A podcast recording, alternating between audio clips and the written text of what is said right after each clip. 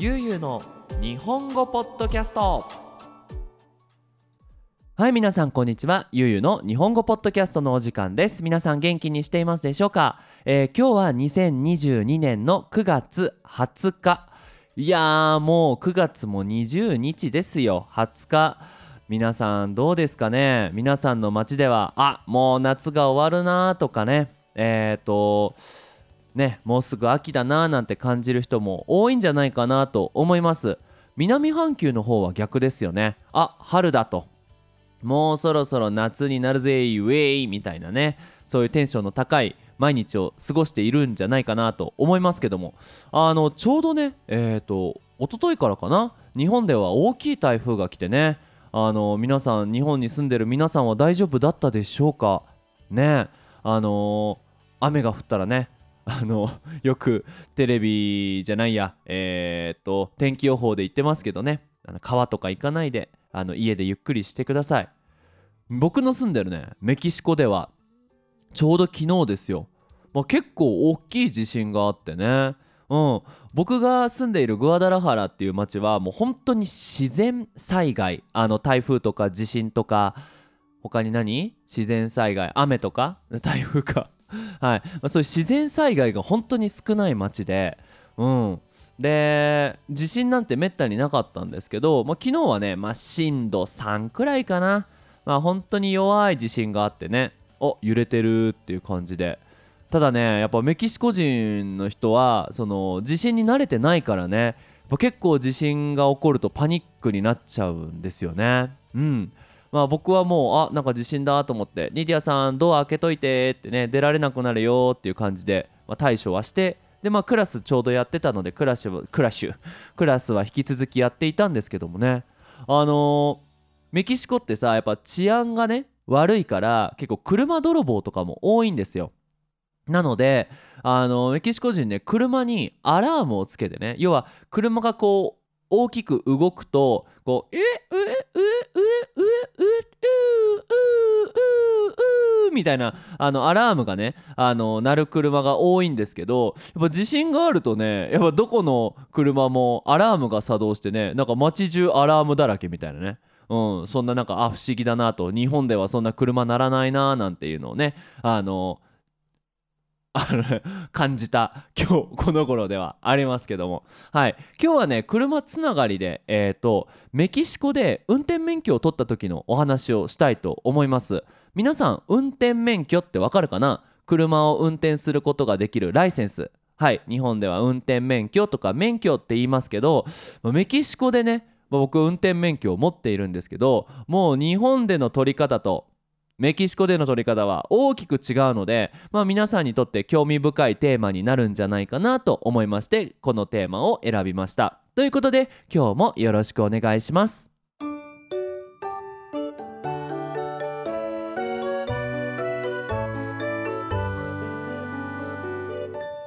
ゆうゆうの日本語ポッドキャスト。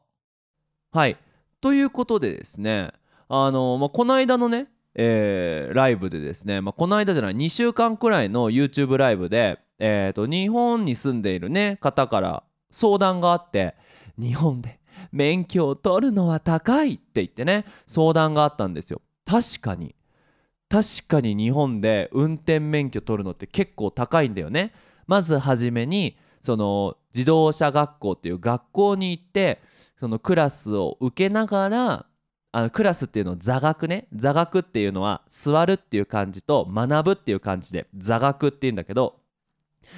教室でね、その車のルールとかトラブルがあった時にこうしなきゃいけないみたいなクラスを結構な数受けて、でそれプラス実技って言って、車に乗ってまずは自動車学校の中で運転の練習、それが終わったら路上研修っていうんだっけ、路上運転わかんねえや、忘れちゃったね、行って普通の道でね、その車を運転するトレーニングをするっていうのがあるんだけど、あれね、自動車学校に入るために確かね30万ぐらいかかったんじゃないかな俺。なんかね、安いプランだと10万円ぐらいで取れるらしいんだけどね、俺確か30万ぐらい払った気がすんだよな。そう、すごい高いんですよ。でそれだけじゃなくてね、もちろんその勉強いっぱいしなきゃいけない、練習もたくさんしなきゃいけない。でその後にその運転免許センター、まあ簡単に言うと警察だな、その車の警察ね、交通警察だと思うんだがやっているテストを受けなきゃいけないんだけど、その交通ルール、その道のルールとか車のルールに関する問題が確か100問ぐらい出て、でなんか95点ぐらい取んなきゃいけないんだよ。うんでそんなのさ、日本人でも覚えるの大変なのにさ、ね、外国の方なんてね、日本語でやらなくてもいいらしいんですけどね、英語とかスペイン語とか中国語もあるのかな、あるらしいんですけど、まあそれでもさ、外国でそんなテストを受けるなんて大変だなと思います。で前置きが長くなってしまうんだけど、この間ですね、それだけじゃなくてメキシコ人の日本で Vlog をやっている YouTuber さんの家に遊びに行ったんですよ。でその YouTuber さん、メキシコ人の女の方なんだけど、日本人の旦那さんがいるんですね。でその日本人の旦那さんも今回メキシコに一緒に遊びに来て、ぜひゆうすけさん私たちの家に遊びに来てってお呼ばれしたので、YouTuber つながりで行ったんですけど、その旦那さんに「いやゆうゆうさんすごいっすね。どうやってメキシコで運転免許取ったんですか?」スペイン語ゆうすけさん上手だけどめちゃめちゃ大変じゃないですか?」ってね聞かれたんですよ。確かにね、日本で運転免許を取る感覚を知っている人からしたら、外国で運転免許なんてめちゃめちゃ難しいんじゃないかって思うんですけど、ですね、僕はメキシコですごく簡単に運転免許が取れました。これね、もう時効だしね、外国だからいいんだけど、簡単に言うとやってはいけない方法で運転免許を買いました運転免許を買ったんですよ。ひどい話ですよね。だから、本当に正規のルートって言って、正しいルートでその運転免許を取るために何が必要かは分かんないんだけど、メキシコってさ、本当に警察がいい意味でも悪い意味でも仕事をしない国なので、悪い意味だよな、仕事しろよって感じですけど、賄賂まではいかないんだけど、こう知り合いの知り合いにちょっとお小遣いあげたら運転免許出してくれるよなんて結構あるんすよ。で僕もそうで僕がメキシコに来て3年目くらいだったかな、そろそろ運転免許が欲しいってなった時に、ニディアさんの、お母さんの知り合いだな、が「いや俺交通警察と友達なんだけど、ちょっと聞いてみようか、その簡単に運転免許が取れるか」ってね、その人が言ってくれて「えいいんすか?」テストしないんだったらそれに越したことはない、越したことはないってそれはラッキーって意味ね、それに越したことはない。で1週間くらい経ってね「うん大丈夫だって」って言って、でいろんなね書類を持って行って、で500ペソぐらいだから今日本円で3000円くらいかな、持って行って、で運転免許取れました。でさ、面白いのが僕住んでいるのがグアダラハラっていう結構大きい町なんだけど、その運転免許を取ったのはそのグアダラハラ近郊の村、そんなに大きい町じゃない、村まで行かないな、村か、そう村の交通警察でその知り合いの人が「おー何々さん久しぶり」なんて言って、で僕に免許取れるよって言ってくれたおじさんがね「これうちらの知り合いで日本人なんだけどさ、免許ちょっとやっぱテスト難しいからここで発行できない?」って言ったらね、その田舎のね交通警察のおじさんが「大丈夫だよ、500ペソぐらいもらえれば」みたいな感じでね、そんな感じでね、取れたんですけど、皆さんの国ではどうでしょう。なんか知り合いに交通警察がいたら簡単に免許取れますよとか、いや免許取るのは大変ですよなんてね、コメントも YouTube に動画が上がった時にコメント書いてくれたらいいかなと思います。でまあそれだけじゃなくてね、日本とそのメキシコのこの免許で大きくね変わるポイントがあって、面白いなと思ってね、日本っていうのは免許を取った後、その免許に20何ポイントかってポイントがあるんですよ。で悪いことをしたらそのポイントがマイナスされてしまうんだよね。なんか例えば止まらなきゃいけないとこで止まらないでこう行っちゃったってなったらマイナス1ポイントとか、30キロ普通のねその、制限速度っていうんだけど、例えばこの道路は60キロのスピードで走らなきゃいけないよって言われてんのに90キロ出しちゃったらマイナス4ポイントみたいなね。でそのポイントがなんか減ってくると免停って言って免許停止、免許が使えなくなるんですよ。でメキシコはねそのポイント制がないんですよ。なんか悪いことしたら交通警察にお金払ってね、銀行とかコンビニでお金払って、でしかも早く払うと 50% オフっていうねなんか服じゃないんだからってあるんだけど、その罰金っていうんだよね。その悪いことした時に払わなきゃいけないお金、罰金もその早割って言ってね、早く払えば 50% オフになるっていう。だからまあね、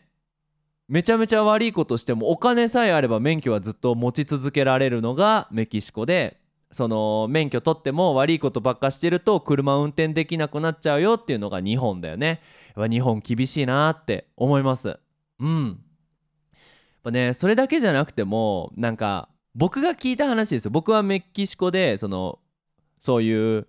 悪いことはねしてないから、悪いことって言うとあれだな、その交通ルールは守って運転してるので。でもなんか知り合いに聞くと、例えば路上駐車、道のところに車止めちゃいけないとこに止めて、で警察が来ると、で警察がこう罰金の紙をこう出そうとした時に、もしねそれに気づいたらああごめんっつって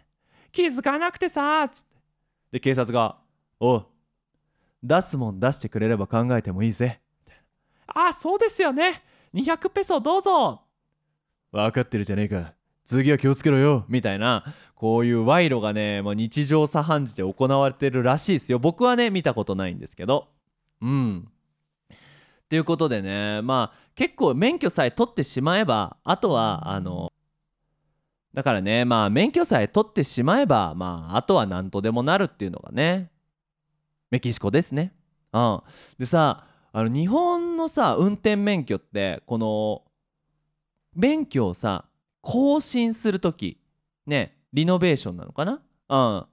するときにさポイントがマイナスになっている人はその更新するときにまたクラスを受けなきゃいけないんだよね。例えば1ポイントマイナスだった人は1時間クラスを受けなきゃいけないとか、ポイントマイナスにならなかった人は30分で更新できるとか、もうこれがなんか5ポイント6ポイントマイナスの人は半日、朝から昼までクラス受けなきゃいけないとか、もうめちゃめちゃマイナスの人は1日クラス受けなきゃいけないって、めちゃめちゃめんどくさいんだ。でメキシコはもうそういうポイント制度がないから、もう本当に免許の更新はすごい簡単なんだけど、免許更新するとこで働いてる人がちゃんと働かないもんでさ、めちゃめちゃ時間かかんのよ。もうこないだ行った時4時間くらいかかって、やらなきゃいけないことって言ったら、書類出します、写真撮ります、カードもらいますだけなのに4時間かかるっていうね。外国に住んでいたらやっぱなかなかね、日本では当たり前のことは当たり前じゃないなって思いますね。でそうだ、もう一個交通ルールでね面白いなって、メキシコで面白いなって思ったのが、メキシコって警察が2タイプいるのよ。交通警察っていうのはなんだっけな、トランシットかな、はい、交通警察と治安警察、フェデラルとかだったかな、スペイン語だと。うん、そうだから車のルールのチェックをする警察と、あとなんだろうな、こう盗んでいる泥棒がいたらとかマフィアがいたらみたいなのをこうピストルでダダーンってこうする警察が分かれているんだよね。だからさ、治安警察の前で信号無視、信号赤の信号を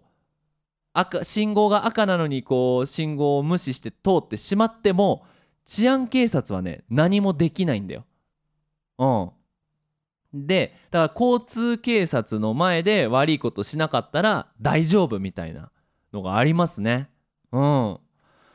僕一回ね、その治安警察の前で信号無視じゃないんだけど、そのまあなんていうのかな、こう治安警察の車の前ギリギリにこう入ってしまったことがあって、うわーやばーと思ったんだけど、治安警察の人がねトントンって止まってくださいって言われて、うわーダメだ罰金だって思ったら、気をつけてねって、なんか悪いもの持ってないとかドラッグとか持ってないとかって聞かれて、いやもちろん持ってないですよって、あの車の中は見てもらっても OK ですよって言って、あれお前メキシコ人じゃねえなみたいな、はいメキシコ人じゃない日本人です、あそうなんだ、ゴアダラハラどうだ楽しいかって、いや楽しいですね、うん、あめちゃくちゃ居心地いいですよって言ったら、そっかまあ日本人なら大丈夫だな、うん行っていいよみたいなみたいなねことがありましたけど、うんね、日本だったらさ、その交通警察も、まあ、治安警察がそもそもないしな、うん、大体こう私たちがこう街を歩いていて見る警察は、まあ、全部ねあのコントロールっていうか、まあ、そういうね車で悪いことしたら罰金払ってくださいみたいなのできるよね、多分そうだったと思うんだよな。うんはい、まあ、ということで、まあ、今回はそのメキシコで運転免許を取った時の話と、メキシコと日本の、まあ、交通ルールまではいかないんだけど、まあ、警察の違いっていうのをお話しさせてもらいました。いかがだったでしょうか。はいということでお知らせをさせてください。ゆゆの日本語ポッドキャストではパトレオンをやっております。サポートの方法は2つありまして、1ヶ月1ドルリクエストができるポッドキャストじゃない、サポートと、あと1週間に一度スクリプトがダウンロードできるサポートがあります。こちらの方は1ヶ月20ドルになります。はいということでね、まあ、皆さん興味があればよろしくお願いします。またねYouTube も最近調子が良くてね、今8万2000人かな、はいフォロワーがいてくれます、いらっしゃいます。はいいや多分きっと皆さんがね学校とかであゆうゆうさんのポッドキャスト聞いてよってね紹介してくれているからだと思うんです。登録してない？いや皆さんSpotifyのね僕のポッドキャストを聞いてくださっている方はぜひぜひ YouTube に入って同じタイトルゆうゆうの日本語ポッドキャストと YouTube で調べてもらったらチャンネル出てきますので、ぜひね登録ボタンの方をポチッと押してくれればこのポッドキャストスクリプト込みで読んで聞くことができますので、ぜひぜひそちらのチャンネル登録もよろしくお願いします。ということで皆さん引き続き日本語の勉強頑張ってください。それじゃあまたね、バイバイ。